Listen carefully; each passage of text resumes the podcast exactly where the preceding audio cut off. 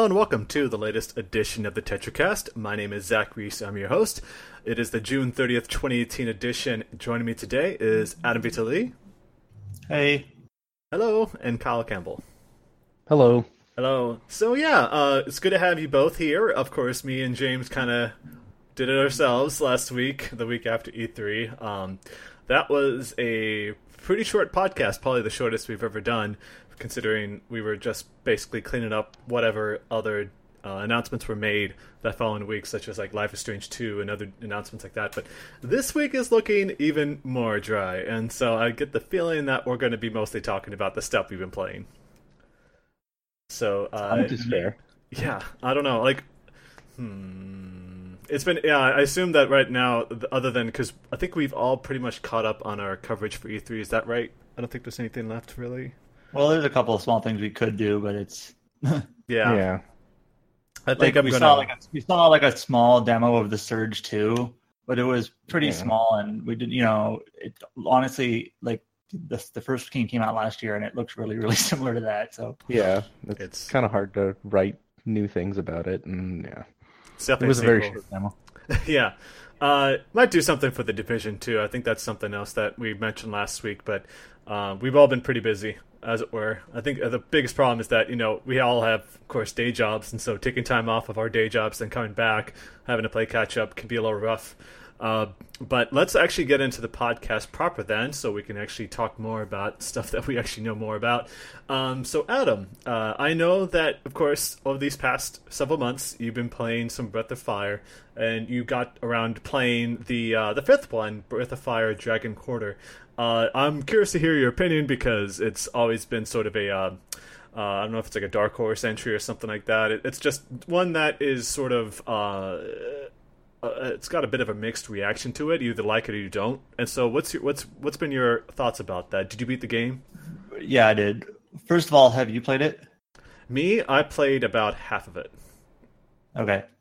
So Breath of Fire. So I, I talked on the previous podcast about Breath of Fire 3 and 4, which those games are pretty much uh, typical Japanese RPG, classic style, turn based games.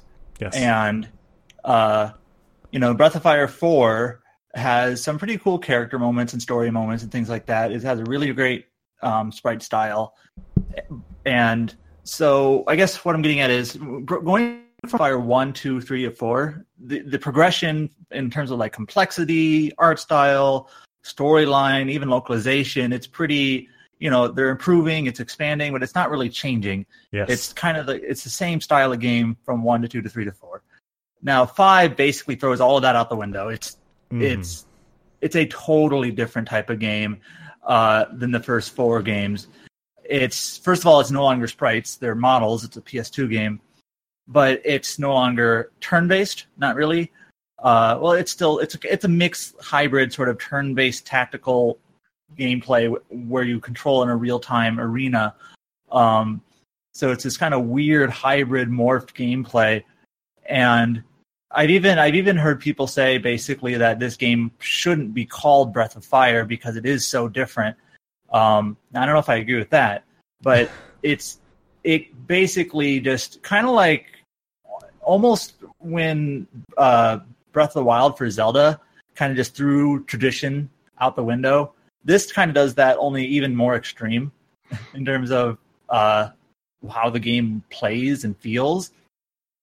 So this game is a dystopia, not a not like post-apocalyptic, post-apocalyptic, but you're in a world that's really weird, really fucked up. You're in this underground sort of mine shaft type facility, this sort of like mine shaft, very industrial trains and uh, things like that, and you spend the entire game in this area. So it's it's kind of this weird shift between like these typical uh, overworlds with lots of towns and cities and fields and various locations, volcanoes and caves and things. But now it's just all in this one industrial sort of base thing. And the game is very, it, is actually, it's very lean in terms of its dialogue and its uh, tone. It actually kind of reminded me of um, Nocturne of a bit. Does that make sense? Yeah, Have you played Nocturne? Definitely. I mean, I, I I definitely get the I definitely get the comparisons of what you're talking about. It's weird because it definitely did uh, it definitely changed things up. There's this weird point like with every like lawn running series that they decide to throw out convention, and so you've got like Wild Arms did that. Um, did that as well with like four, I think it was when they decided to ditch the Wild West setting. Grandia certainly went that direction as well, and then you've got Breath of Fire totally doing that too. You started cutting out there. um, Zach, can you hear me? Yeah, I can hear you. Okay. Uh, Is there a problem? What's up? I don't know if it's just me, but I can barely hear you. Can, I can can. you guys hear me? I could hear everyone fine. Yeah, Yeah, this is. May- uh, maybe it's something Kyle, with your can you setup, me? Adam. Yeah, I can hear you. Yeah. Okay, something's wrong. Yeah, something's wrong. I don't know what it is. I Did you can't do hear you guys at all now. oh, did you did you mess with your cable? Maybe. Weird. Well, I mean, we can we can keep talking here for a moment here. Kyle, did you ever play any of these games? No, I'm only vaguely aware of what they are. They're like Capcom RPGs, right? Yeah, exactly. I mean, that's that's the thing about Breath of Fire. Uh, I don't know. You've probably seen like a lot of the uh, the pixel art that's come out of those games, um, but they're all pretty fascinating in that they try to um, change things up at every entry. I mean, Breath of Fire, of course, the big thing about that is that the main character. Um, is part of like this dragon race, like this uh, dying dragon race, and he's like the one of the last of its kind. That's kind of been like the through through line throughout the entire series. Um, but it's it's kind of fascinating the way that uh, you know Breath of Fire three and especially four are very beloved games. Uh, this is obviously back in the in the days of Capcom when they were really pumping out those those RPGs. Because four, if you think about it, came around uh, late PS1 era, and but this is also the time they were making like Capcom was making those uh, Zelda games uh, for the Game Boy, um, Game Boy Color, Game Boy Advance, of course, and, and all those. And so this is kind of like peak uh, pixel pixel art Capcom. Um, so the fact that they decided to with Dragon Quarter go totally in a 3D direction. Uh, granted, this is PS2 time, and so uh, it's kind of hard to sell that pixel art style in the PS2 days, especially with the much improved technology there. Uh, it was always kind of a fascinating thing that they decided to do that. Um, not everyone loved it uh, because of the trouble that they had. Uh, and I think it's just because it's it's kind of a controversial thing because Breath of Fire 4 looked so darn good. Like even in even with um, you know just you know still shots or gifs or video, of course. Um, it's just an ama- a very impressive looking game that really holds up to this day. Uh, you know, of course, you got companies like Vanillaware still carrying the torch for what is possible with that. But I always thought it'd be kind of fascinating if Capcom decided to go back and try that themselves. Obviously, we don't like to talk about the next entry after this, Breath of Fire Six, because that was a whole big old mess there uh, that had a very odd style to it. I don't know if you ever saw um, the visuals for that, but that was kind of like you know that Kingdom Hearts Unchained mobile game. It's kind of like that kind of style to it. Uh, with Oh. yeah, like very small bodies but giant heads. It's it it's weird because I played some of the Japanese version of that game and I thought it was okay, uh, but it definitely isn't something you would name Breath of Fire Six. It's it's just kind of a really big disservice against it, which is funny because then you look at like say Kingdom Hearts Unchained, where certain story elements lead into Kingdom Hearts Three, so you have to know some about that. Like I don't know why they do something like that, and it seems like at least with Breath of Fire Six, that's kind of like a stain on that series now because it's canon. I mean, it's Breath of Fire Six. You can't just take that back. And they shut the game down. So whenever you have something like that, I always thought that that's like the probably the worst thing you could do is that you've got a name title and it's impossible to play it anymore because they shut down the servers, and so there's no way. Okay, I think I'm I'm back. Can you guys hear me? yes. Yeah. Yeah, sorry about that. Just as soon as you were talking about when I when I made my nocturne comparison, you started talking, and then like I just everything cut out and I couldn't hear Well, anything. good thing I'm recording because I, I heard you loud and clear, so uh, we'll be able to keep that. But uh, yeah, just uh, continue on with your with your chat about uh, Dragon Quarter. Okay, so so when I first when I first started playing this series, I kind of knew that Dragon Quarter had this weird reputation Mhm. where some people's like ha- like detested this game or they were just very very disappointed with it, but some people like sung its praises and it you know it's not certainly not the first game to have a divisive um reputation or reception, but it was something I knew going in. Like, okay, this game is is not. I, am not exactly sure what to expect here. It, it seems like this isn't a game that that has a consensus that's easily uh, determined. I guess. Yeah. Um. So I, and I was still caught off, caught a little bit off guard because it is just such a weird game, uh, kind of all across the board in terms of how it plays, how it feels, how it looks, um, and it's weird, but in a way that also makes it kind of fascinating because it is so weird. Um, does that make sense? Like mm-hmm. it, it is. I mean, it's it's because obviously everyone is comparing it to the last. Like that's what I was talking about before. Is that everyone was talking about the last Breath of Fire game that came before Breath of Fire 4 and like I said it's it's such a revered game and then you go into Dragon Quarter that seems to be you know taking things in a different direction but that's kind of been the history of that series in a way. I mean not really from Breath of Fire 1 and 2 but then you go into 3 uh, talking about like the soundtrack and the four and then 4 uh, with the way that they um really put a lot of their budget into the pixel style to it. Um, and then you've got five, and it's so peculiar that they decided to go in this direction. Yeah, so it's just it's it's the type of it's a type of storyline here where you the player as well as a lot of the uh okay let me just so the storyline basically is and like i said before it's pretty lean some undetermined amount of time before the onset of the game humanity lived on the surface of a planet, Earth probably, but it seems like it was um, destroyed or decimated by dragons. Now, they don't ever really say this outright. There's no exposition that just kind of comes out and tells you this. This is just something you have to just sort of figure out as you play. You, you when you start the game, you are a ranger and you have a ratio that is called that that that is given to your to your character, Ryu, and it's like your rank, and your rank is really low. You're a low ranking ranger. And everyone lives in this underground mine shaft, like I said. And you kind of learn as you go throughout the game that there's some sort of seal at the very top level of the mine shaft that is um, never to be opened. And as you progress through the game, there's actually like this um, this sort of kilometer measurement that you kind of see in your loading screens that shows you how how deep you are in the in this sort of weird underground world. And so you, you kind of realize that as you're progressing through the game, you're getting closer and closer to the surface. And you see a couple of cutscenes with this mysterious group of people talking about things like potentials and uh, dragons and history, just really bits and pieces of it.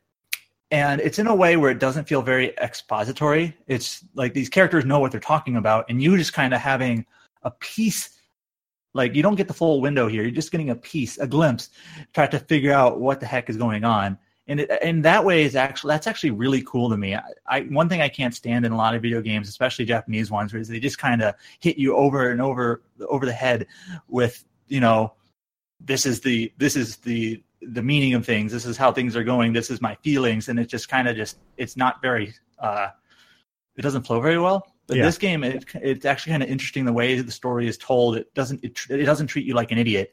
You just ha- you have to figure it out.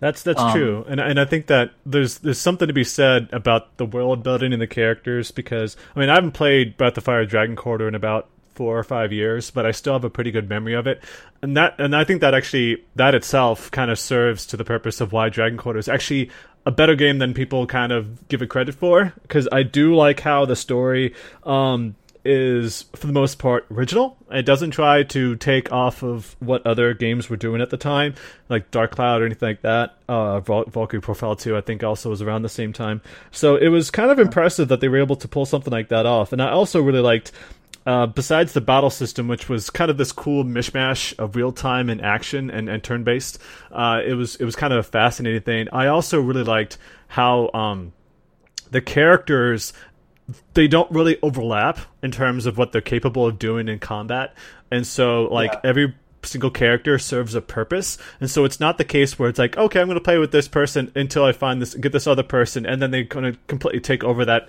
person's role. It's that okay, this person's the range character, this one's the tank, this one's like the the melee. Uh, so like I think that that was probably the best part that they could have done. Like Lin, if I remember correctly, she was the one that's like the um uh, the range, range character. Yeah, and she's got those cool area effect spells.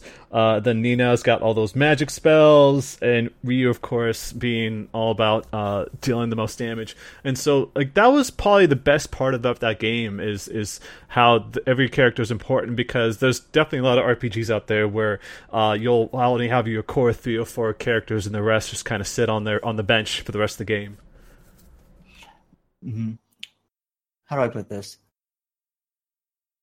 So when I first started playing this game, a friend of mine described. So talking about the mechanics a little bit here, and I know that sounds boring, but the mechanics weird, are different. It's like the rest of the game. yeah. And one, a friend of mine described it to me as quote, "They are these mechanics are not meant for humans." That's the way he put it.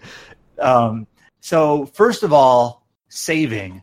You yes. have to spend a save coin to save the game. It's like a... and these are very rare you get I think you get like less than let's just say 10 throughout the entire game. It's like a Resident Evil ribbon. Coins. yeah. Yeah.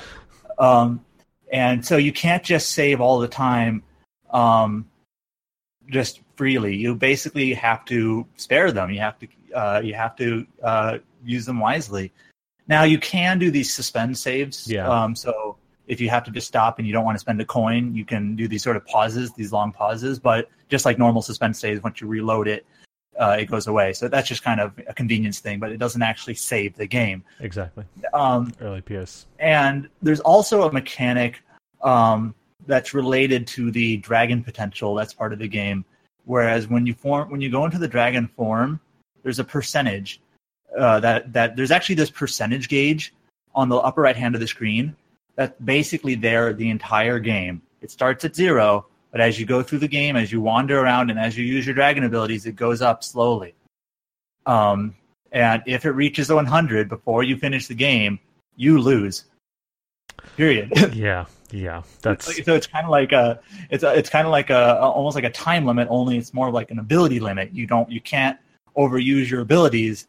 If you, your dragon abilities are super powerful, they're very useful. Um, many bosses feel like you almost need them. You don't, but they're, they're, they're of course her dragon abilities are powerful. That's the kind of the, that's a theme to all these games, but you have to use them sparingly, like you have to do the save coin. So it kind of it's like this limiter that's on you. And there's also these um there's a lot of paths in the game that are restricted to you the first time you play. You cannot go on these paths until you are basically in a new game plus.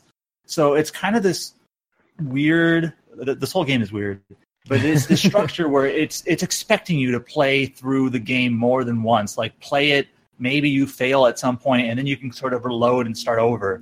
But you keep you keep some things like you keep uh you keep some of your money and your experience and things as you start over. It almost feels like a roguelike it is. uh, in that way. I love that actually. Um, that was kind of cool. Like if you died I, I think if i'm not mistaken at the last boss of the game it required like a high amount of that dragon counting thing. I think it was like D-Counter or something like that. You needed a high I amount. I think nah, it's.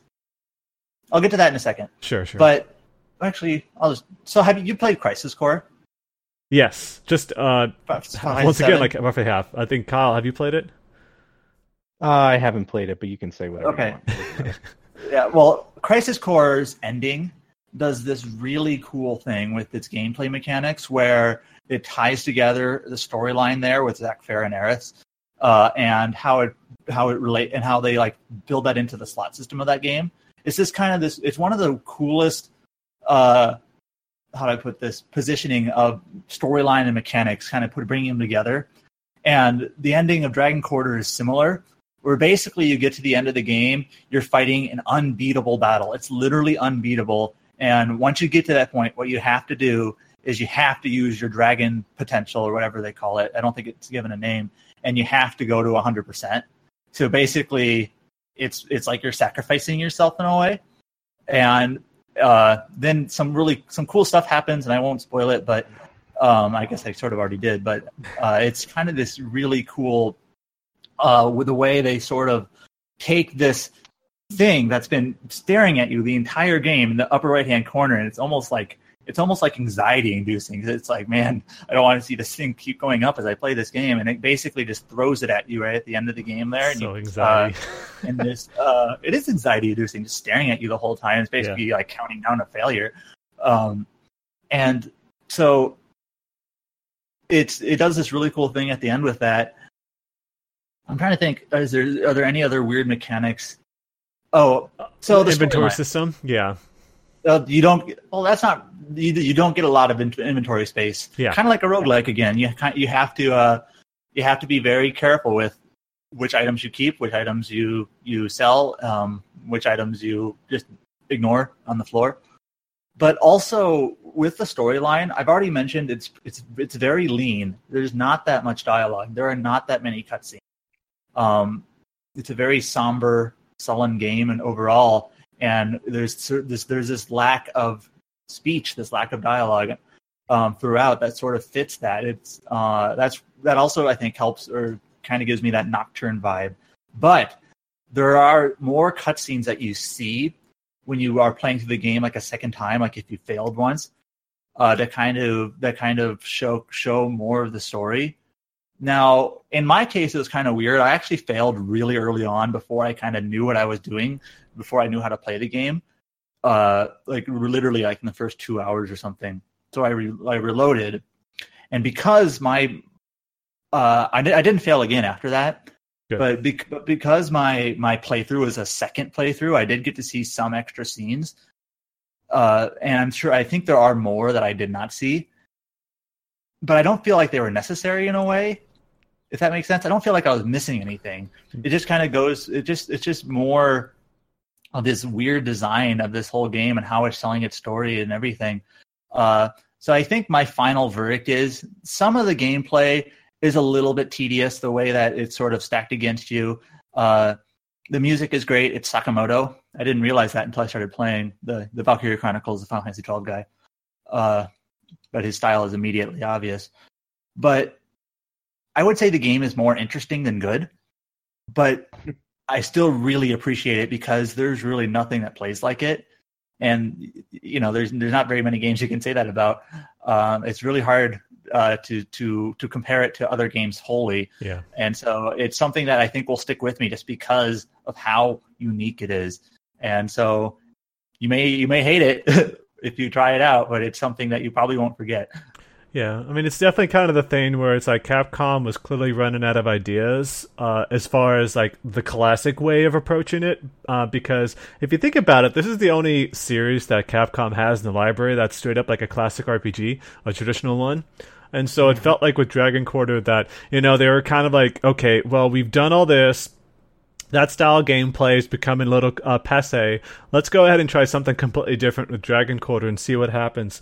And so they put this out, and then you know after that, after that was so unconventional with the way they uh, presented it to the fan base. Even if you know there was plenty of descriptions about how to understand how the that dragon counter works, uh, the percentage that you were talking about, how the inventory worked, how the combat worked. Like I felt like in that game, if I remember correctly, they explained things fairly uh, well. It's just the fact that it was so unusual, as you were talking about, uh, that I think that it kind of soured some people. And if you No, look I- at, go ahead. Well, in terms of like the storyline, it's not a confusing game. Just No. because it doesn't say a lot doesn't mean it's like really baffling No. in that sense. It's it kind of so it's a dystopian game, for, not post-apocalyptic, dystopian. It kind of feels like something like 1984, if you've read that book. Um, in fact, actually, let me look this up real quick. I mean, we're living in it, so. yeah, yeah, yeah. yeah. Uh, But I mean, that's so that's the- the kind of thing. It was yeah. written. It was writ. It was inspired by an alter, alternate history, a Japanese alternate history novel, uh, Gofungo no Sekai, which is a dystopian novel. Um, and what I'm getting at is, it feels like that sort of thing in 1984, where or other dystopian literature, where you know you there there might be some explanation on how the world works and things like that, but a lot of it is just sort of you seeing this world through a character uh, and kind of understanding it's kind of fucked up how this world works, to be honest. And it, it gave me that sort of 1984 vibe to it. Um, but it was not confusing. It, it's just the type of thing where uh, you basically gain, you basically learn about this world in this game through the little bit that they show you. Uh, they don't show you everything, but you don't need to. So it's just a really interesting game. It's weird. It's it's honestly a little bit tedious in places and maybe not mechanically sound all and all uh, all around, but it's just interesting and that's cool. That's and you know I, I hope they do something with it because it's kind of funny. Like I remember around like around the time I was playing it, I remember reading up. Famitsu used to do their like most wanted sequels. Like for example, one was Sakura Taisen, which is the one getting a new game by next year. Uh, so that's that was the one that topped the charts. But like not that far behind it, I think it was like fifth or sixth was Breath of Fire. But it just doesn't seem like Capcom has much interest in the series anymore. I mean, we're talking about the mobile game for. We talked a little bit about that, but that was like a way to like I I think just easily bank off of the name and not really try yeah. too hard on on cre- creating a game that was like innovative or new. Uh, clearly not because I played some of it and it's definitely just another one of those. So uh, I I would hope that you know with Capcom clearly doing a lot better. I mean, if E3 was any indication, a lot better. Uh, then they would be willing to take more risks because clearly they've been only trying to play it safe up until um, let's say Resident Evil Seven was uh, definitely not, uh, uh, I would say, a safe move in, in a sense because it was definitely more like a Silent Hill game. Wait, what? You would think Resident Evil Seven was a safe move? It was not. Okay, I thought you said it was. No, I said it was not a safe move. Okay. I said up to Resident Evil Seven, they were playing it. Oh, okay, I, I misunderstood. Yeah. So uh, I mean, if anything, that uh, uh, and of course with the announcement of Devil May Cry Five and everything else they've got going for them with like Monster Hunter and Street Fighter, it just makes sense that maybe this is something. This is like the point where they could try something again, um, and make something more modern. More. And I hope it's still as. Personally, I think it'd be still cool if they went as unconventional as Dragon Quarter did, just because um, it'd be a good way for them to stand stand apart from the crowd, especially with Final Fantasy still going strong. So we'll have to wait and see. But it's mostly been Dragon Quarter for you, though. Uh, yeah. I mean, I, I played some of the uh, Xenoblade Chronicles DLC challenge mode stuff, um, and that was kind of cool because I had with some of the post game content and some of the uh, the DLC content up to this point for mm-hmm. Xenoblade Chronicles. Uh, there is a little bit of a lack of challenge. Like wow, I, I, powered up all my blades. I got all this really nice equipment and skills and like this really cool team set up, but I have nothing to test it on, you know? Like it can just knock out some of these really easy, like sort of post game enemies that the game throws at you, but they're kind of chumps.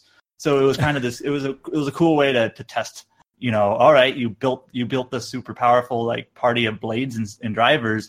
Here are some things to test it on. And it was pretty challenging at times. So it was it was that, that was, you know, that was a cool addition. And I, I saw yeah, that. Yeah. Fire. I'm sorry. Basically, just that and Breath of Fire. I, I, will mention Breath of Fire, this fifth game that I've been playing. It came out in 2003, I think. So it's been 15 years uh, yes. since this one. So kind of a kind of dead at the moment.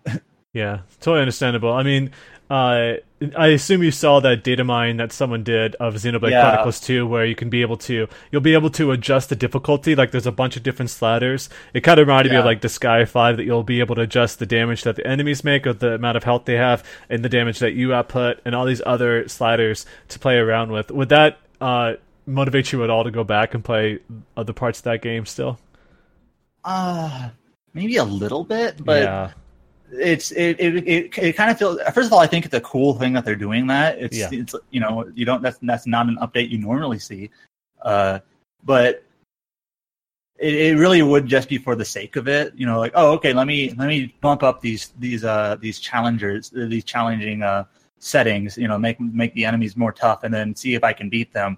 And then it really just be for like the satisfaction of doing it um, I I, like, I, just hope it's not behind uh, the season pass or something like that, like uh, Breath of the Wild was with the hard mode, because that would oh, be yeah. really upsetting. But you know, uh, I think that'd be a good way for people who may have been intimidated by the game or feel like it's too hard or too easy uh, to play around it, with that, so they're not feeling overwhelmed. It kind of, uh, yeah, it, I wonder if it'll like affect anything else, or is it just challenge? Uh, it kind of reminds me of um, how did how did the world end with you works? Uh, you can change the difficulty, and that affects your drop rates, or I think like that? that's what that's how it worked. Yeah.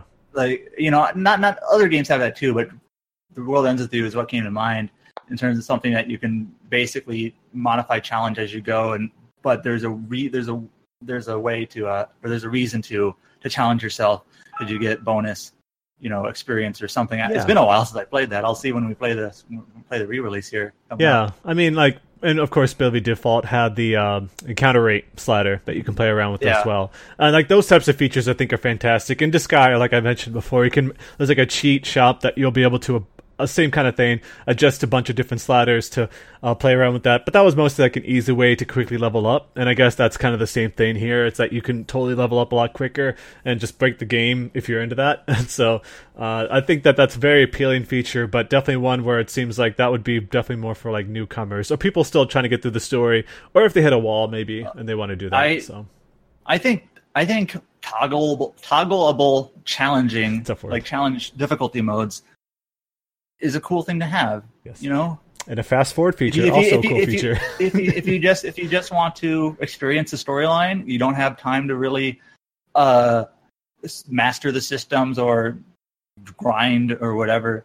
You know, and you just want to experience it. Just set it to easy. If you really want to challenge yourself, set it to hard. You know, like some people seem to get kind of uppity about that, especially when it's like games like Dark Souls or something. If it had like Mhm. more player friendly options, but it just just let people play how they want to play. And but the then option's back, there. Back in the day, back in the day, we used to have cheat codes, and that's basically Yeah. what yeah, were, and Game Shark, now- baby. And now, not even going Game Shark, just Game cheat Cheat. codes the game. built in. I remember playing. Uh, GTA. oh, sorry, I, I interrupted, but Oh no, it's like I just remember like when I was really little, really really little, I would like play something like, um, it's not an RPG, but it was uh Star Wars Jedi Jedi Knight Yes, Jedi Outcast yes. 2, I think. yes, I know what you're talking uh, about.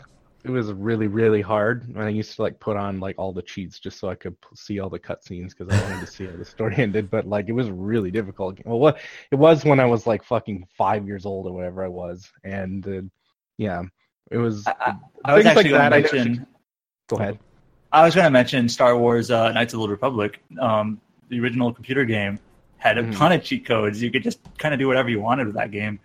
Uh, Yeah. I mean, not not even just the modding stuff, but just you can make yourself God. You can give yourself super powerful lightsabers and make your have your like unlock all the different Jedi skills from the get go. Why not? Yes. Have fun with it. Yeah.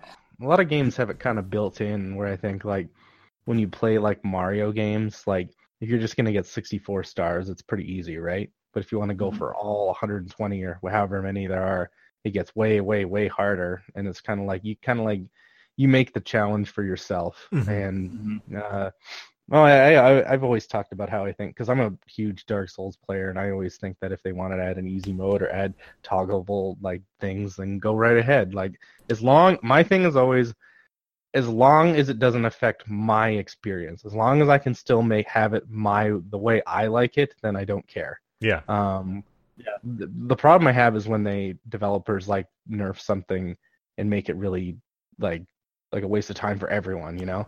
Yeah. Um, It kind of reminds me of Oh. two things. First of all, like Divinity Original Sin. I know that's coming out the the uh, definitive Console. edition. Is that what they call it? yeah, console yeah, yeah. Definitive edition. The the, the, the, the, the, the the second edition of the second game, and it's it's coming with a new kind of they call it I think story mode, which basically is no minimal gameplay. Just hey, if you don't like computer RPGs, but you just kind of want to see the story of this game, just just set it to story mode.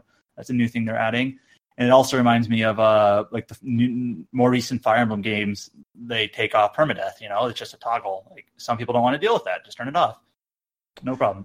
It's, it's funny that Kyle, you talk about balancing. I want to hear your thoughts on Nioh because you've been playing that.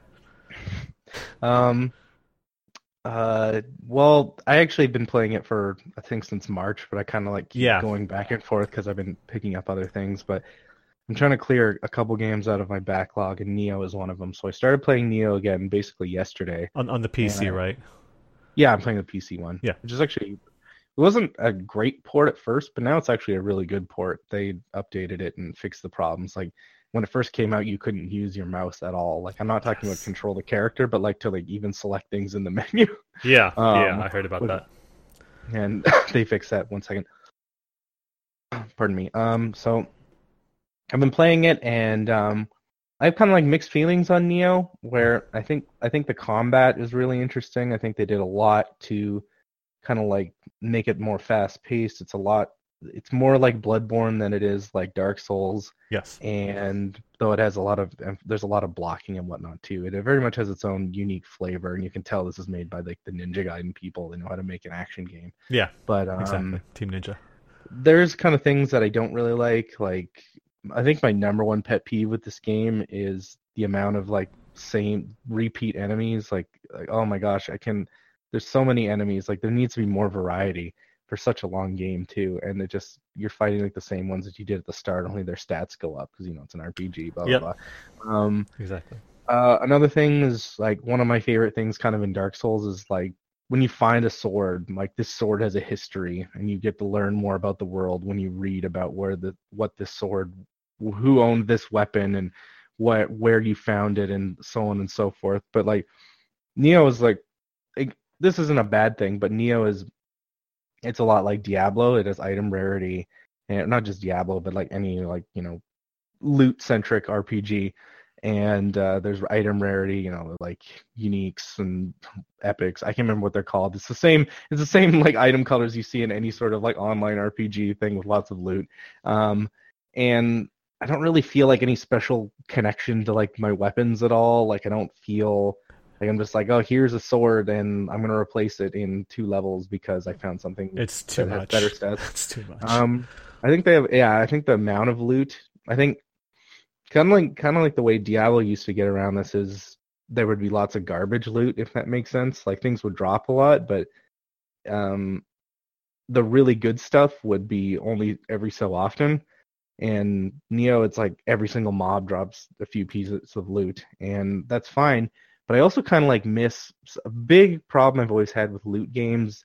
Um, is like my Diablo 2 is one of my favorite games ever, but something that game did that I feel like even the set the third game didn't do very well, third Diablo. Um, and even Destiny and a lot of online or just a lot of RPGs with tons of loot options is not enough unique modifiers. So like like in Diablo 2 there was like there was a oh helmet called Vamp Gaze and it used to do if you it was like a really sought after item in the online space and it would I can't remember exactly what it did but it, it like added knockback effects and it added poison damage and it had all these like unique modifiers and Poison and what the- I and like these- about. But just just to make sure I'm understanding, unique modifier meaning like only this rare piece of item would, Yes. would have this. Well, Like, a you would unique never- you would never modifier. Yeah, it wouldn't be something you would see often. So, like a unique modifier would be like, um, this weapon is more effective at night or something like that. Um, whereas, like, That's too bad.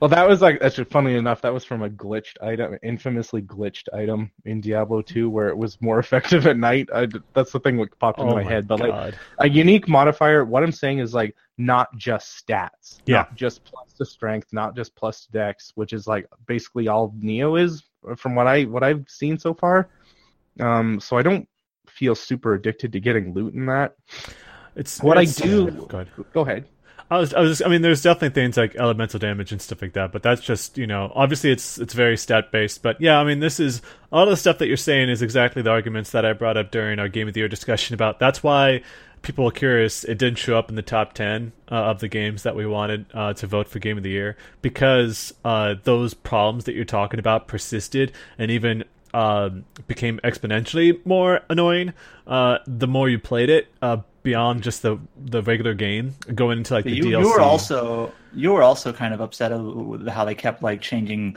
balancing in it, the post game, the post launch balance balancing, where yeah. you're you would you would you would find a build that worked well, and then they would modify it like almost specifically to to, to nerf that build, and you'd have to kind of start over in a way like okay, this is garbage now. Is it is that is that accurate? I mean, that's yeah. It, it's that they did a really shitty job balancing the game because anytime anyone came up with a potential build that worked together, because one of the coolest things, uh, I mean, one of the things I like is that if you get a full uh, like you, there's like there's a bunch of different ones one of these where they have like a certain like uh, they're grouped together by like a say like a clan or something like that or some sort of label. And so if you get if you wear all the armor like it's an armor set and so like they, the more you equip uh, parts of it uh, the more uh, the the greater the potential is. Like like for example like dark souls is all about the backstab.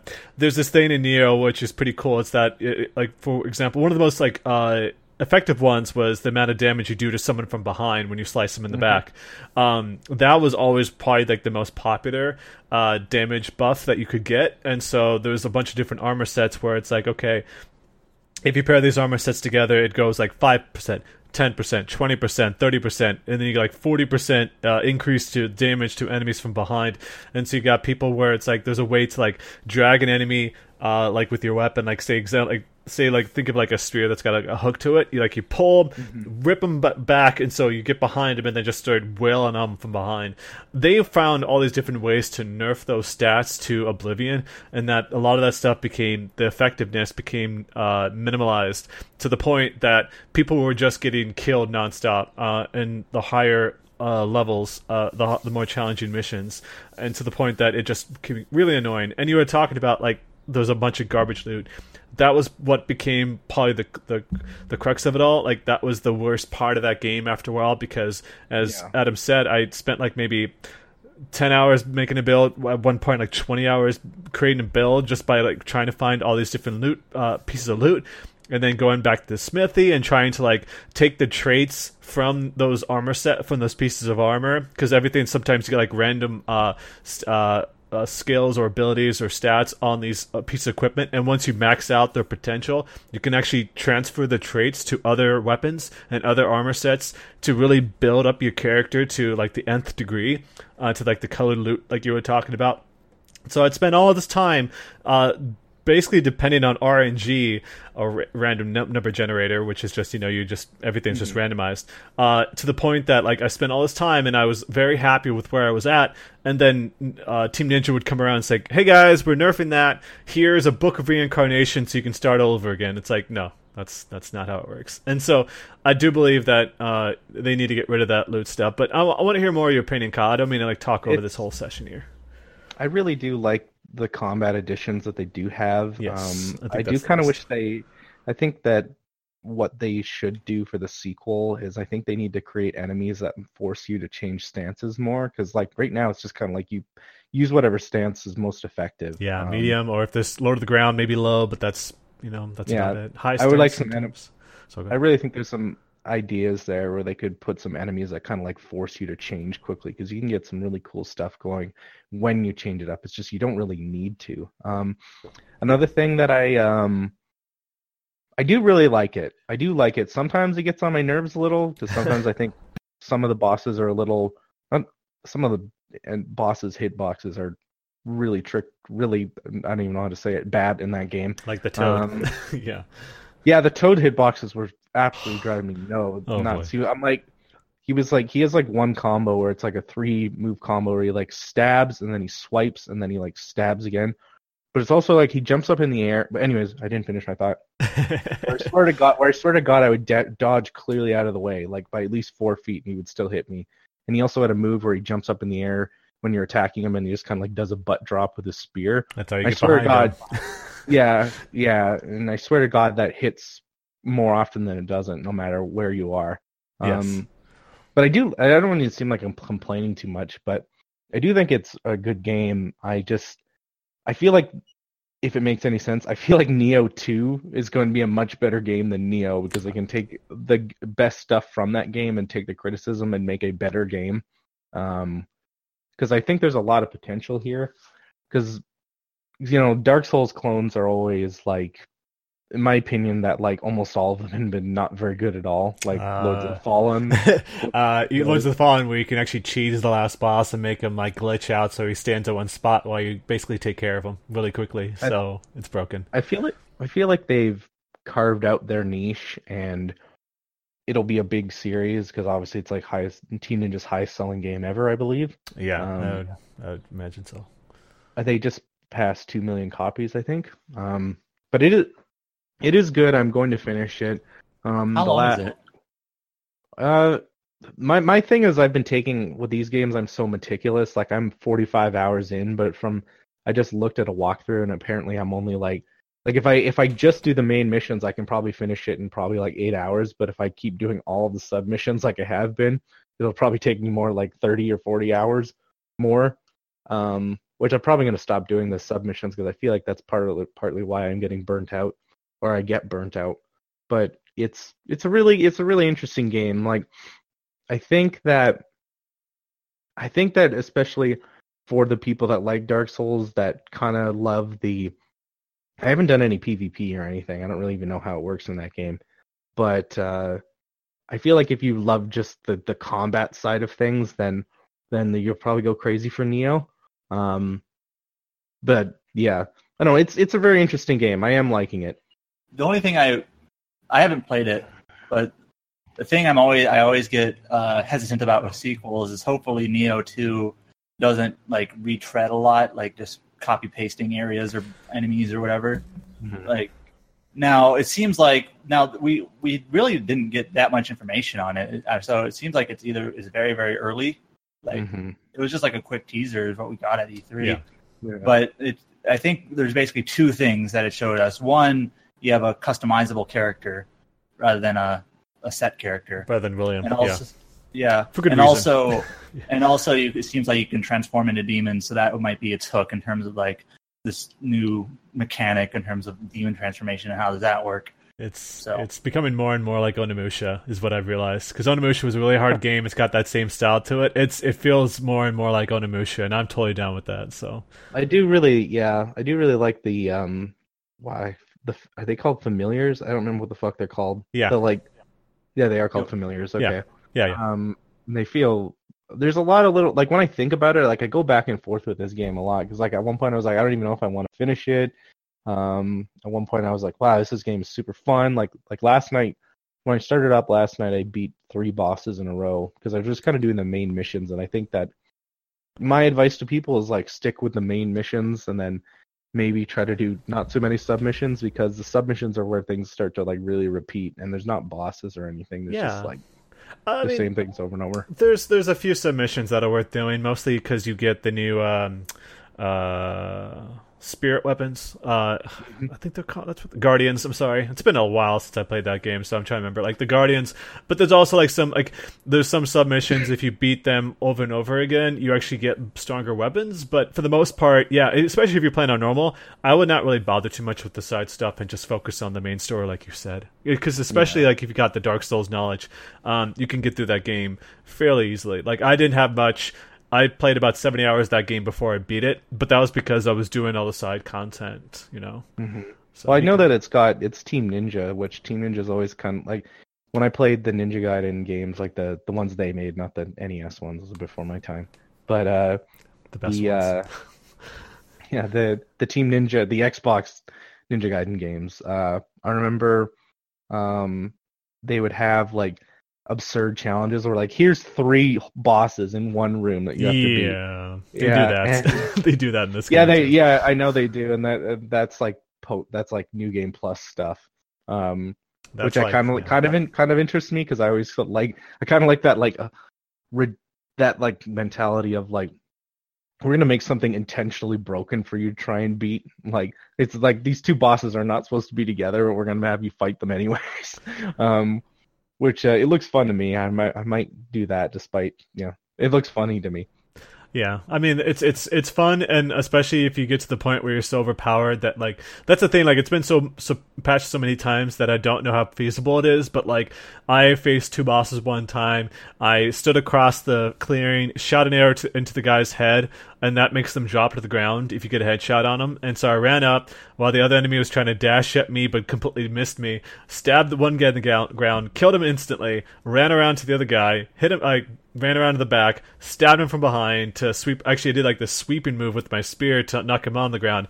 Stabbed him in the ground, killed him instantly, and that was it. It's it's this very very satisfying experience that you don't really get from Souls, where you can become so overpowered in that game once you figure out how to do it right that it's it becomes like a joke. Uh, and that was the funnest part about that. I think that's what the whole nerfing aspect hurt more, uh, just because I that's why I like grinding out levels in RPGs is because I like the feeling of being super overpowered, and when they take mm-hmm. that away from you, uh, it's it's a little empty, you know.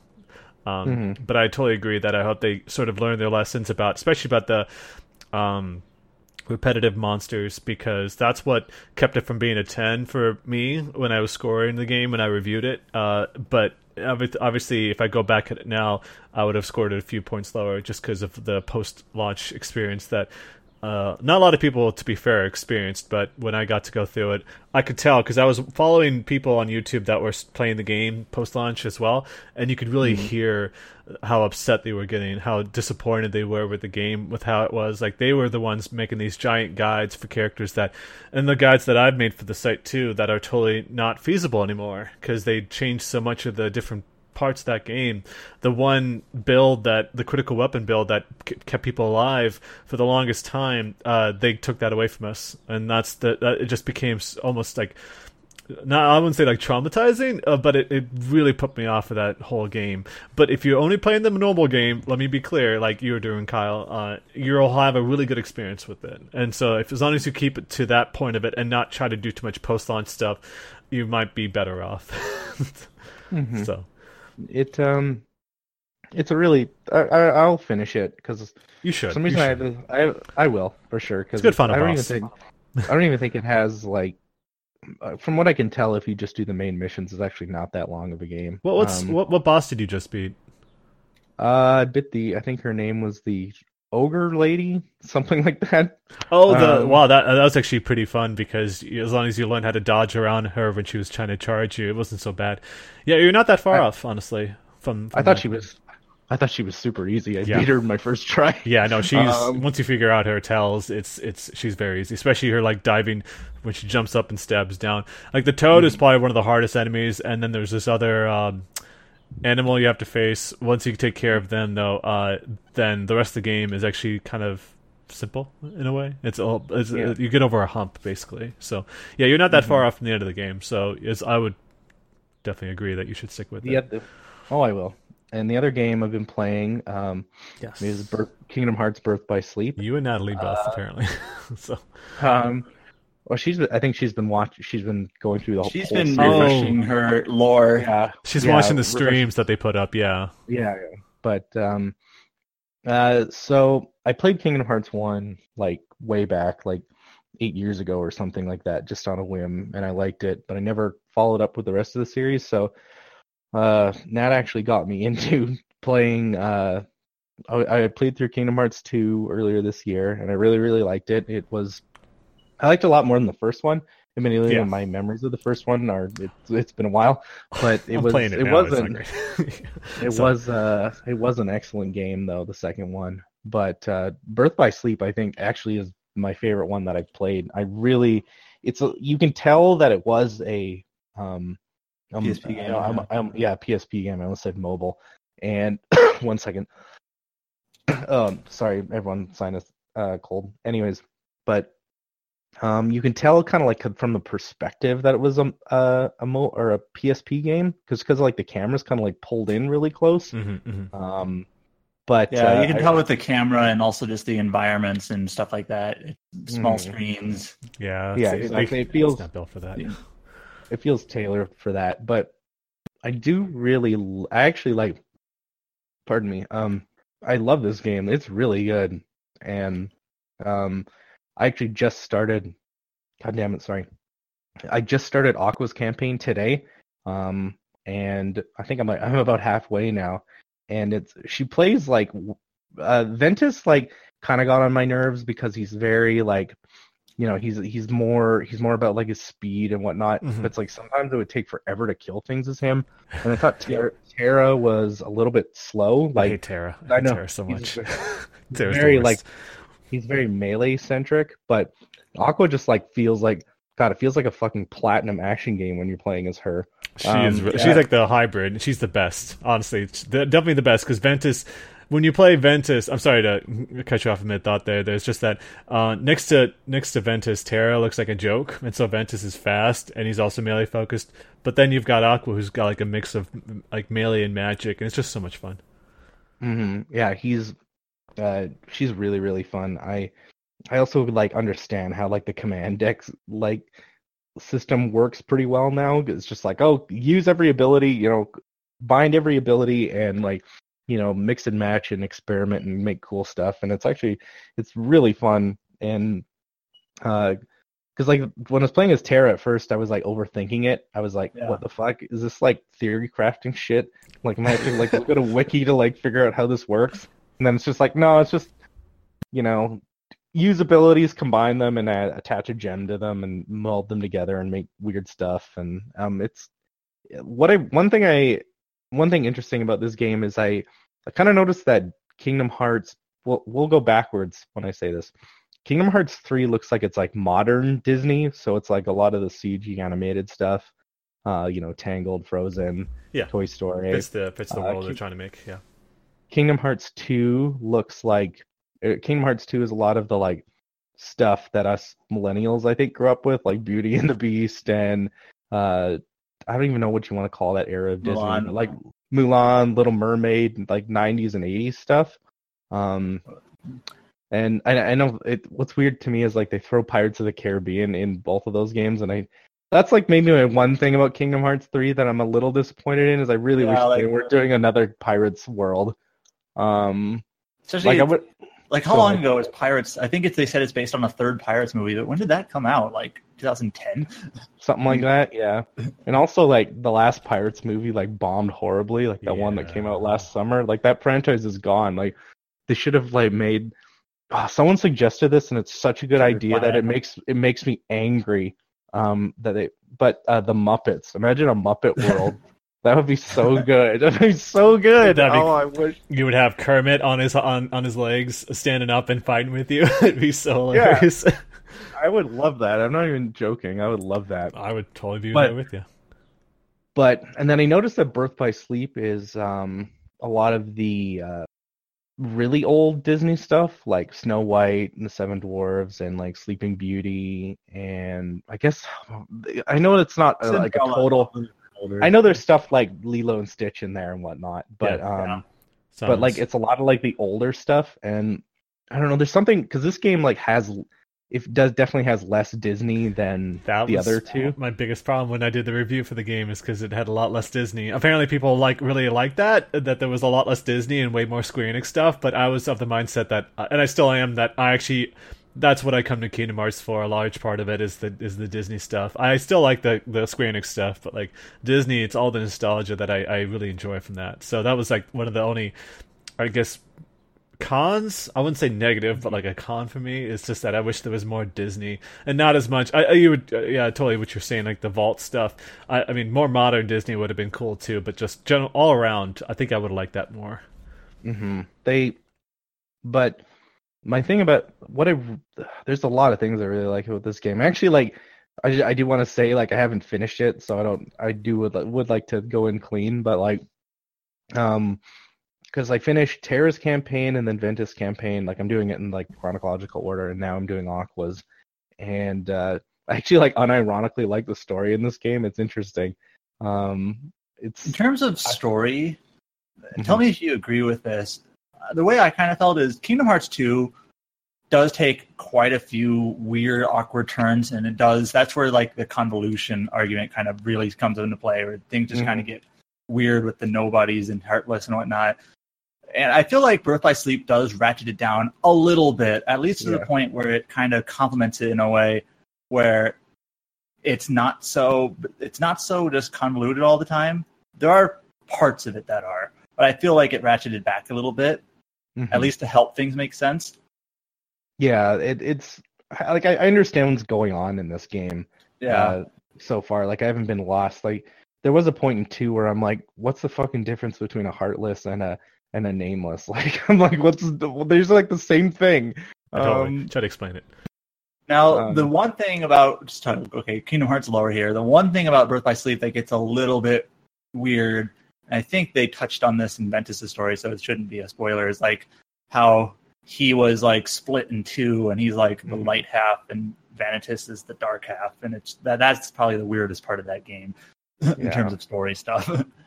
yeah, the uh, it it it just has like a nice tone, and like I can't help but love uh uh what is his name? Xenoheart? Z- Zeinhart? I'm sorry. Xehanort. Zionheart. I love Leonard Nimoy as Zionheart. Like he's just like so Xehanort? perfect. He just like Yeah. he's just sorry, I can't remember all the whatever. all their okay. names are like okay. fucking like anagrams for other Then- characters and all this shit. And I'm like, oh Xehanort, god. Um Xehanort. So uh, you know, I love Mark Hamill as uh Master whatever his name is. I don't The remember his name Sakaguchi looking either. guy, yeah, that's he's cool. Master Sakaguchi. Your Master Uh, yeah. Sakaguchi, yeah, that's that's big. Um, it's just got a. I guess Jesse McCartney is Ventus, and Yes. um, I still haven't found out why he looks like Roxas. But um, uh, I, I can know explain this to you, but No, let's No, let's not. Yeah. Let's not. Yeah, I already know like Ventus is whatever the fuck his name, Vanitas is uh, looks like Sora. Um, I, I I'm gonna try and finish the game tonight actually because I don't. I will say I think Jesse McCartney actually does a pretty good job. He does both Agreed. Roxas and this. yes, Mhm. Not he- he's he's like a, a te- he was like a teen star slash music guy, and like some acting, but his voice acting here I think is actually not too bad in both in in all his Kingdom Hearts roles. Well, like I don't know. They, there's a I don't know what it is exactly. I don't know if it's Disney footing the bill, but there's a lot of celebrities in fucking Kingdom Hearts in general. Like I didn't even realize that Squall in two was David Boreanaz. That's- I laughed yes. out loud when I I, found that out. I was streaming it. and It was funny because you got one room. I was playing the Kingdom Hearts. It's like, all right, over here is Squall, voiced by David Boreanaz or Angel from Buffy, and then over here is Mandy Moore playing Eris. like that's the. It's like there's a weird like standing room. Like, oh, okay, guys, this is this is so weird. But even just even just like Mark Hamill and that was you know that was um apparently one of Leonard Nimoy's last roles was Yeah. that was the Zeinhardt. Is Am I saying that wrong still? It's It's- I think- Xehanort. Xehanort. Xehanort. Xehanort. Xehanort. Xehanort. Xehanort. Yes. Xehanort. X E H A N O R T. That's Xehanort. Okay. Yeah. I was gonna say. I was like, Yeah. who? What? so we're we're Well, good it's now. just We're 'cause, good. like they all have like the same. They all like I don't even like. they ignore like, five- vowels and consonants. There's, there's like five characters in this franchise that all look identical, like Yeah. Sephiroth minis or whatnot. Yeah. But um, Voiced by Lance Bass. it's a, one thing I uh, one thing I really love in this game though. Um, I think I think the combat in as a whole is way better than Kingdom Hearts 2. Um, like it just it's not as like fast, but it's just it's like really crunchy and satisfying. Yeah, it's good. Uh, it gets yeah, better. for so sure. I th- there seems to be like two schools of thought. Like Hmm. When people like say which game is their favorite, usually they're gonna say either two or Birth by Sleep. Nobody usually says the first one or no, it's kind of Dream Drop Distance or Chain of Memories is their favorite. It's usually Mhm. one of these two. Um, and so like Kingdom Hearts 2 has, you know, it's stylish, it's smooth, it's flashy, uh, it's easily controlled. But it, I think it, I think, I personally think it leans a little bit too far into like the button mashiness. You just kind of press X a Mhm. bunch and you watch Sora do cool flips and shit. Um, where you can't really do that in Birth by Sleep. Your your X combo is only like three hits long, and then you have to pull in your your Mhm. uh your deck abilities, which you set yourself. So Yeah. I think I think that part is cool, even if it is a little bit more methodical, a little bit um, limited by the uh, the hardware it was on. So all in all, I kind of hope that Kingdom Hearts three is kind of a mix between the two, as you know, as smooth and easily controlled as two, maybe with that that level of uh, maybe tone down the button mashing a little bit with the level of control over like the skills and command deck and stuff you have in uh, Birth by Sleep. So Mhm. that'd be cool. I I also like how some of the problem I had with Kingdom Hearts 2 is um because it's such a it's a pretty fast like it's pretty fast especially for an RPG like it's a fast action RPG but Mhm. something I didn't like I felt like hurt the game's combat was the like thumbing around with the the D-pad like when you're trying to move around at the same time yeah, uh, like I just found I like I would start doing that thing where like I would keep my thumb on the like the D-pad and then I like awkwardly like move my like ring finger over and like press the like Oh, D-pad. the PSP Uh, claw hand that I became so yeah. familiar with. you're, you're, uh, you- just be glad you didn't play the PSP version of uh, Birth by Sleep because you don't know. Yeah, that was the worst. But- Playing it like that was the worst. one Actually- analog stick. Yeah, I actually found oh yeah that's right I forgot yeah, about that exactly. yeah. but, but it feels pretty it feels way better like on PS4 like like that Yeah. there's not as much thumbing around in the menu it's just like you press triangle and if you need to switch attacks you just go up and down on the D-pad and it's it's a more manageable. But the the combat just feels so good in that game. I like I love just fighting things. The bosses are great. Um, I think the uh, oh, one of my favorite boss be so far. Um, Have you have you done Aqua's story in Neverland yet? uh, no, Okay, that Um, that that probably has my favorite boss in the game. I'll just say that. I just beat um, I just beat uh, oh god, what I'm Maleficent. Uh, Oh, in the in the, The big dragon? I immediately I was kind of confused of what was going on because uh, what is it, Prince Charming, or whoever the I don't remember the name of the prince, and um, I think it is The- Prince Charming. Yeah. Um, he, No, like- Prince Charming. I I, That's Snow White. I think I think Prince Charming is Snow White. Yeah, Okay, it is. Sleeping Beauty. Beauty is Prince Philip.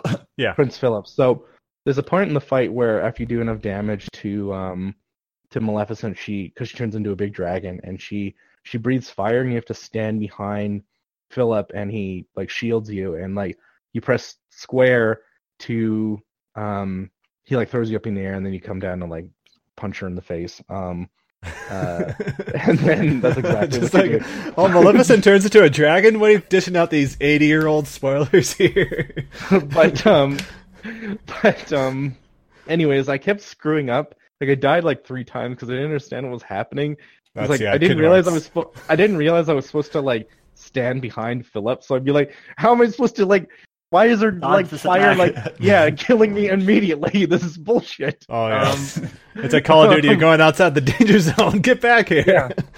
yeah exactly and but it's a really good game um i'm gonna it's gonna be i can tell it's gonna be one of those games i'm gonna be sad when it's over yeah. um now, Wait another ten years for do Kingdom Hearts you Four. do you plan on playing uh, 2.8? um Well, for some should. reason, you know, I actually want to. Yeah. I have no idea why. For some reason, on Amazon.ca, which before anyone says you can't order from .com in Canada, um, but uh, for some reason, it's like really fucking expensive, like a hundred dollars. What? Um, it's like uh, 20, 30 bucks here. What the hell? what does it go? Two point eight, right? 2.8. Let me look at it right now. But what Uh, I basically um You need another Prime. Day where it's like six bucks. That's what the hope is. Oh, I, I must be dreaming. Okay, never mind. It's the reason it's more expensive is because Amazon.ca themselves doesn't have it. I oh, okay. Amazon It's some stupid off. idiot. Yeah. Yeah. plus Anyways, go ahead. Money. yeah. Well, Yeah. so you, these aren't really spoilers, just kind of what's ahead for you. So there's Aqua's story in Birth by Sleep, and then there's Mhm. sort of two like final stories that you'll do um, in Birth Mm-hmm. Yeah, by Sleep. Yeah. Uh, they're both Aqua because she's basically the main character of that game. Mhm. And then there's actually like the, the timeline here gets a little bit weird, but the demo in 2.8 that also features Aqua kind of fills in a gap there. Mm-hmm. So you probably want to play that. uh, Yeah, yeah. I'm gonna buy it. especially I if really- you like Aqua. I do really like her as a character and how she plays and her design. Like she's just I like really her cool. voice. I like Yeah, her me voice. too. I know Really some good people voice. don't like her voice, but it's it's, it's Willa Holland because she she course she sort she sort of uh she has this sort of airy gaspiness to her voice, I guess. But What is Uh, she it- known for? Sorry. uh, she she does some CW type stuff. I think. I mean, I don't know. Oh, okay. She's she's another one of those like people who's not typically a voice actor. Uh, she was in CW series Gossip Girls, uh, Mhm, mhm. Sounds about and right. and also in the OC. okay, so she It's like okay, Rachel Lee okay. Cook, you know, right? Like they just kind of come out of nowhere and become like.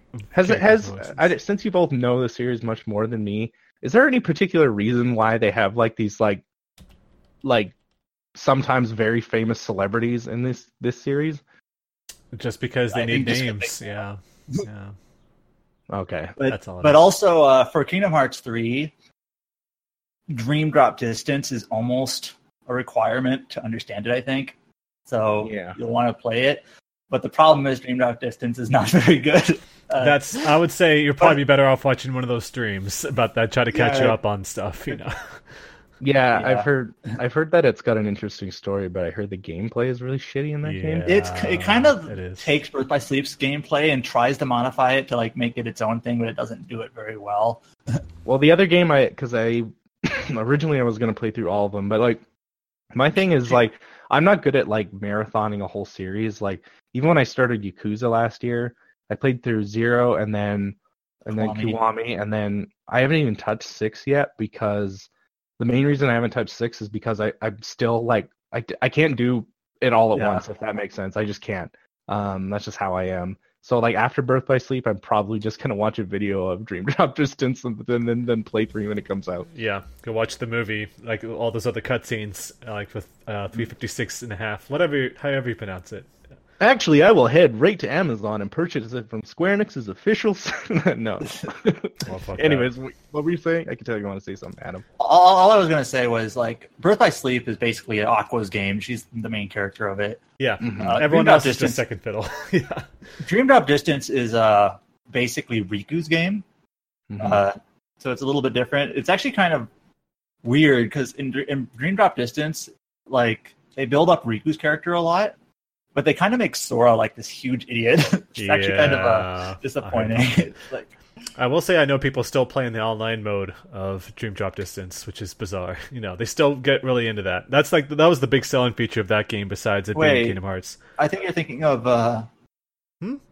I think you're thinking of the the DS game three five eight that had the online stuff. Are you Right? sure? I'm pretty sure Dream Drop Distance because I remember playing. If, it, if Dream Drop Distance did, I totally forgot about it. Oh, maybe with the Dream Eaters, the Street Pass. So the the Kingdom Anyway. Hearts three prologue in 2.8 that's really short, isn't it? Yes, that's short.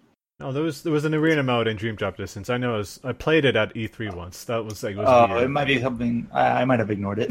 yeah, like most people did. That's why I was. but yeah, thought if was you, weird. if you if you at least want to play the 2.8 demo or God, these stupid numbers. The the demo is 0.2 yes, in 2.8. yes, That that's pretty short. That's like I don't know, 5 hours. yeah. Oh, it's that long. Well, it's it's it's it's probably less than that maybe actually. It's it's probably like 3 to 5, 5 if you do everything. okay. Yeah, I, I'm pro- I I think I will play it, especially if it's Aqua. But yeah, that, my I would play more, but like there's also like a bunch of other stuff I want to play between Yeah. now and three. Like I really want to play Dragon Quest when it comes out, and Yeah, um, for some reason, I, for some reason, I I've never played a modern Fallout game, so I bought Fallout New Vegas on the Steam sale.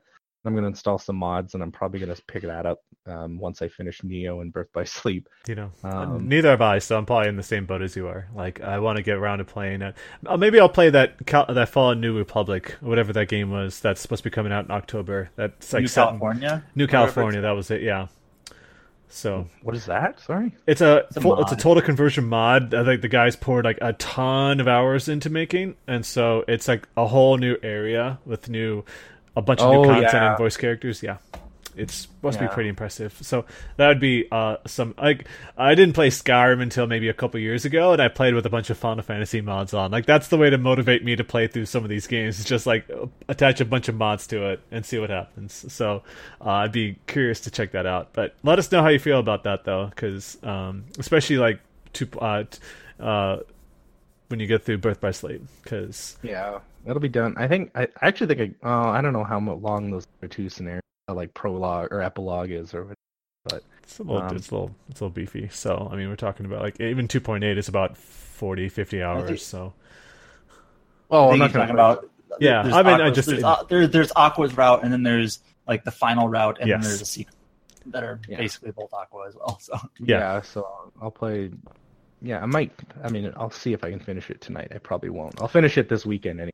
It's a long weekend here. you can make the argument that Aqua is probably the best Kingdom Hearts character. That's that's no, she is. she is definitely the probably the best. I would say yes, she's definitely the best Kingdom Hearts character. I would say that I would say the best characters in the series are Aqua and Riku, Mm-hmm. and other characters like I don't know Kairi. The only reason why they're not is they only had a chance to be. Yeah, Yeah. that was that's kind of disappointing when you think about it. But Sora's not just because they made him an idiot in the in the, in the most recent. I game. still think he's He's like a great. total idiot. He's okay. Natalie went on this big tangent about how she thinks Sora's a big idiot on Twitter, and I just like, no, he's great. I love Sora.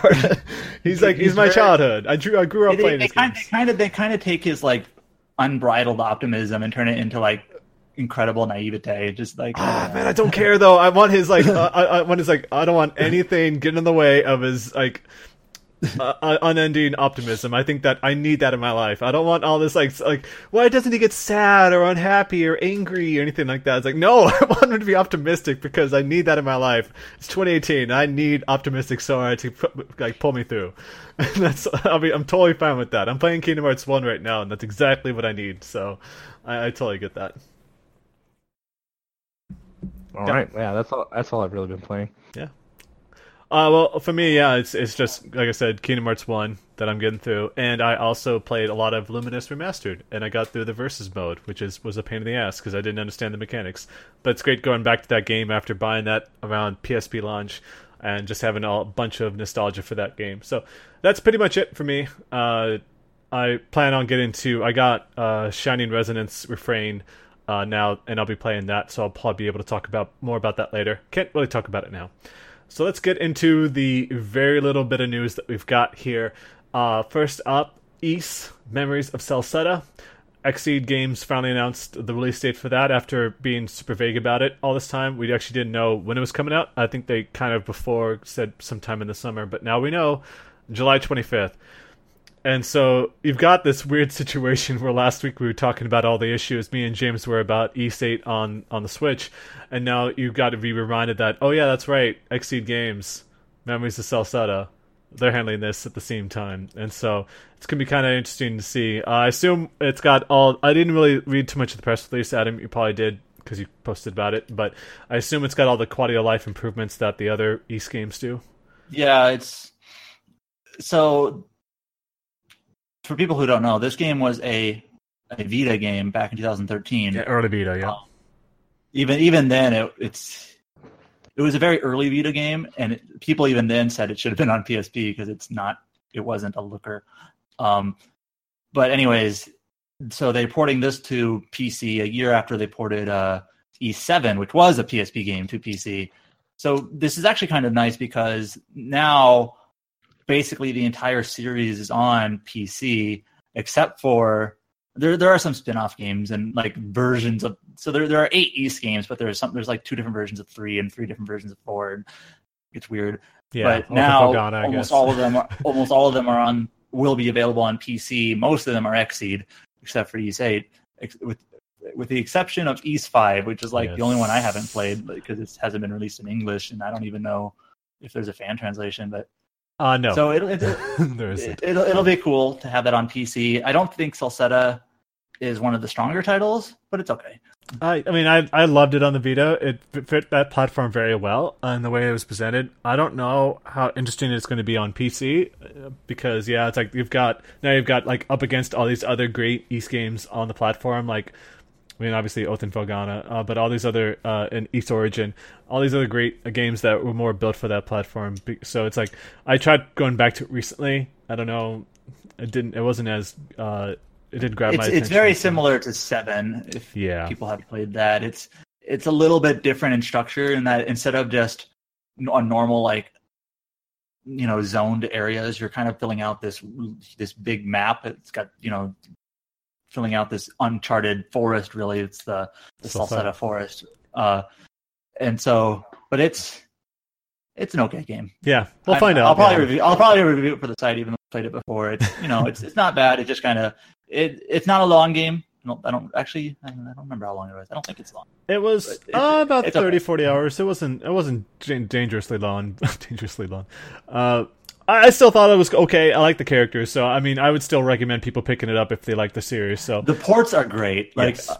Ys 8's PC port is still needing fixed. Like I'm still waiting to play that, hoping for a patch. that's the one but, that you want to play it on PS4. That's for sure. That's like the, the yeah, best version of that game. So, but um, um Xseed, they they contract this company. The name I won't remember it off the top of my head here, but it's actually a Japanese company that ports for them um, the, it's the same same group that did uh, Ys7, and that port was really well done. It, like it doesn't have like a ton of like features, you know, it's a PSP game, but it was still a really solidly solidly done port. Uh, you know, high frame rates, high resolutions, you know, good controls, everything you'd want. So, yeah. So I mean that's that's so that's going to be out on July 25th. If people want to check that out. And the only other piece of news that we've got here that we that I kind of put in here, even if it, there's not a whole lot to discuss, is the fact that uh, so we talked about before how Terra Battle 2 was shutting down in America in September, I think September 4th or something like that. Uh, but now it's also going to be shutting down in Japan. So basically, it's going to be a worldwide, just shutting down the service. That'll be down at the end of September, on September 28th. And it was kind of interesting. it never came out in Europe. nope, it never did. That's actually something I had looked up before, and I was like, oh, that's right, it never did because they probably didn't expand it because they never basically got off the tracks right. Um, but they the, the interesting part of this is that this is something that me and James were talking about also last week is the fact that Silicon Studio, makers of Bravely Default, they divested their game development uh, part of their company uh, this other thing, other uh, studio, Creek and River, and so uh, the reason, though, uh, that this ties into this piece of news here because Mistwalker even said is that they were aiming to develop this, but because Silicon Studios withdrawing from the gaming industry, they uh, would have a lot of difficulty trying to provide the services that it will satisfy their customers in the future, and so that's why they had to shut it down. And so I wonder if, if Silicon Studio had not made that decision, whether Terra Battle 2 would have continued on. Um, the interesting other uh, interesting aspect is that because they said before that they were working on a potential like Terra Battle three that was supposed to be out sometime in the spring, and then you've also got Terra Wars, which just looks like god awful trash. Like that's it's like this reverse tower defense game. It just looks really bad. Um, even if they try to pitch it as this like this unique claymation style to it, it just looked garbage. So I don't know if they're going to move forward with that because they're trying to build it around the fact that you've got characters from Terra Battle being appearing in Terra Wars, and so people don't really have anything to sort of compare it. Um, and I don't know what that means for the original Terra Battle as well, because they're still updating that game. I imagine that'll continue on.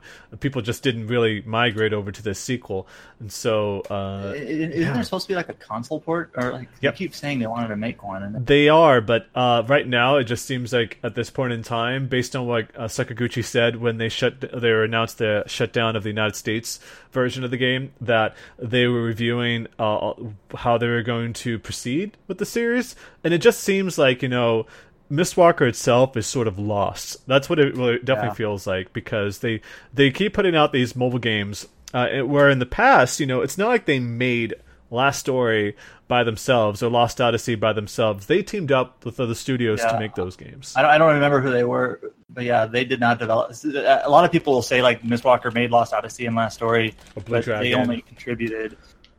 Yeah, it was like I think it was like. uh Artoon, I think, was like Blue Dragon, yeah. and then it was like was it Feel Feel Plus or something something really crazy like that for Lost Odyssey. Uh, they always were like co-developers for their games, and Silicon yeah, Studio Lost for Odyssey had Feel Plus as well as Microsoft Game Studios, you know, contributions as well. So exactly, and Feel Plus is the is like the No More Heroes people. So it's like they've got uh, they've got like in 99 Nights, I think it was like another game of theirs. Um, so it's oh, like and, they, then, and then the last story was AQ Interactive Yes, AQ so, Interactive. Like, that's right. And I think, uh, if I'm not mistaken, I think Feel Plus is part of AQ. So they, it's like they're, it's like they've got this this thing. And I think that I actually think Feel Plus doesn't exist anymore. If I'm not mistaken, I don't think AQ exists anymore either. no, I don't think. That. I think they all shut down like a, a number of years ago. It was but... the parent company of Artoon, Cavia, and Feel Plus. Cavia. Oh my gosh, Cavia. That's the uh, Yoko Taro company, so that makes some sense too. Um, uh, that they, they just completely uh, went defunct. But yeah, um, at this point in time, I mean, they're talking about that console version of the game, but like, uh, I don't know because like Sakaguchi was teasing the other con- like the game that he's been working on for a while, like a console game, and he was at Anime Expo last year talking it up. Uh, but now that it's uh, like this year, I don't. I mean, I'm I'm, I'm almost probably worth mentioning sorry, just that Terra Battle 2 released like last September. Yep. And now it's dead. last, so it was like last August, but yeah, it was like it was uh it's already dead, and that's just the state of mobile gaming. It's that there's so much competition that it's hard to stay around. Like Square Enix launches about a dozen or two dozen mobile games a year, and they a lot of them shut down by the end of that year. So it's not like it's unheard of. Uh, but you know, when Mistwalker, that's like their biggest thing is Terra Battle, and that they're shutting down their games. It's like what is really keeping them afloat at this point? It kind of feels like um, I would not have been surprised if uh, you know they took the stage at E3 and Microsoft announced that aside from Ninja Theory, that they were also acquiring Mistwalker. Because uh, like it feels like it's getting to that point where like they're, they're someone's going to acquire Mistwalker. Uh, just because I don't know how they're keeping things going there. Because a lot of their games just haven't been. Doesn't feel like they've been doing as well as they could which is sad because Terra Battle 2 has like this incredible art. I shared it on our Twitter account, but you know, they've got this incredible art style. They've got the guy who did Drakengard 3's art, um, making all these different characters, and they're all fantastic looking, like stuff you just never would see from other games, even Yoko Taro's games. Um, and then you've, uh, you know Akihiko Yoshida uh, what the stuff that he can produce. So you've got like this crazy cool art direction for their games, but they just cannot supplement it with a good story. like there's nothing really keeping you engaged in playing those games, and I think that's why so many people fell off. Like they're coming to a Mistwalker game expecting a really good story to to kind of keep things going, but it's all been really flat. Like I was playing through the campaign in Terra Battle 2, and they tried to like make them the the the script like way too modern. like they were like shutting out like it felt like like I was like a step or two away like, from them just like repeating memes. Like that was the point. Like, like really, really colloquial. Yes, it was very much trying to like be hip with the kids. You know, that's that's what it felt like. I was like, you're really, it's really jarring. You're really pulling me out of the experience, and all these characters seem really flat and cardboard. Uh, so I hope that um, which is also a form of cardboard. Uh, so I hope that you know whatever they're doing going forward is that they've got a company that they can kind of work with to really push them forward. Like I made the comment before that it'd be really cool because Sakaguchi was talking about this is that if they worked with Square Enix again because he talked about he would love to make another Chrono Trigger. It's like okay, you've got Mistwalker helping produce it, got Tokyo RPG Factory maybe designing it, you got Toby Fox doing the music for the game, uh, and then you got like Yoshida or somebody um, doing the art. It's like you've got like these big heavyweights that could be helping, and for some reason Yuji Naka is off to the side doing something because he's he's working with the company, and Hideo Baba is there too because he's got a this Square Enix studio now. We don't know what he's doing. no, I don't. Still don't know what he's up to at this point. It's so bizarre to think about how many strong people there are at Square Enix, but like. I think at this point, Mistwalker would do themselves a big favor if they tied their names to a big studio to kind of like boost their profile once again because it right now it seems like the only reason they're still around is because they've got Sakaguchi. Like he's the obviously the core of that entire company. They've got some other people too working for them that are very big as well. Like I mentioned, the artist. Um, but at this point, like I don't know what they're going to be doing in the new year, and I hope they announce that soon. Maybe we'll find out at Tokyo Game Show or something or Paris Games Week. So. But that's kind of all I wanted to address from that. I just thought it was a kind of a crazy situation that they're in, and hopefully we'll hear more about that soon. So let's wrap things up. Uh, as always, you can find us on rpgsite.net. You can also find us on Twitter at rpgsite, our Facebook page, facebook.com slash rpgsite.net, our YouTube channel, youtube.com slash rpgsite.net, can also subscribe to subscribe to us on iTunes, favorite podcast app. Just search for TetraCast. We're also now on the Google Play Store. I was able to get us added to that. So if people use that app or any of the Google services, I think they recently launched Google Podcasts. You can find us on there. Also, your uh, our permanent Discord link, discord.me slash RPG site, if you want to chat with us there. And lastly, like to share where you can find us on Twitter. So where can they find you, Kyle? Uh, I'm at Levito on Twitter. That's at L E V I T zero. Uh, Adam? K I N G underscore S E D A. King Seda. And you can find me at Zack Reese, as always. So, once again, I'd like to thank uh, Kyle and Adam for being a part of this podcast for this June 30th, 2018 edition. And for everyone else, catch us next week for yet another edition of the TetraCast. Actually, don't know if we'll be here next week because that's smack dab in the middle of Anime Expo, which will be there. at least I will be. Josh, I think, might be there for a little bit. James will definitely be there. Uh, we might still do a podcast uh, tentatively. Um, I'm just going to say that uh, it'll probably be short of people. Uh, but for everyone else, once again, thank you for listening. Catch you later.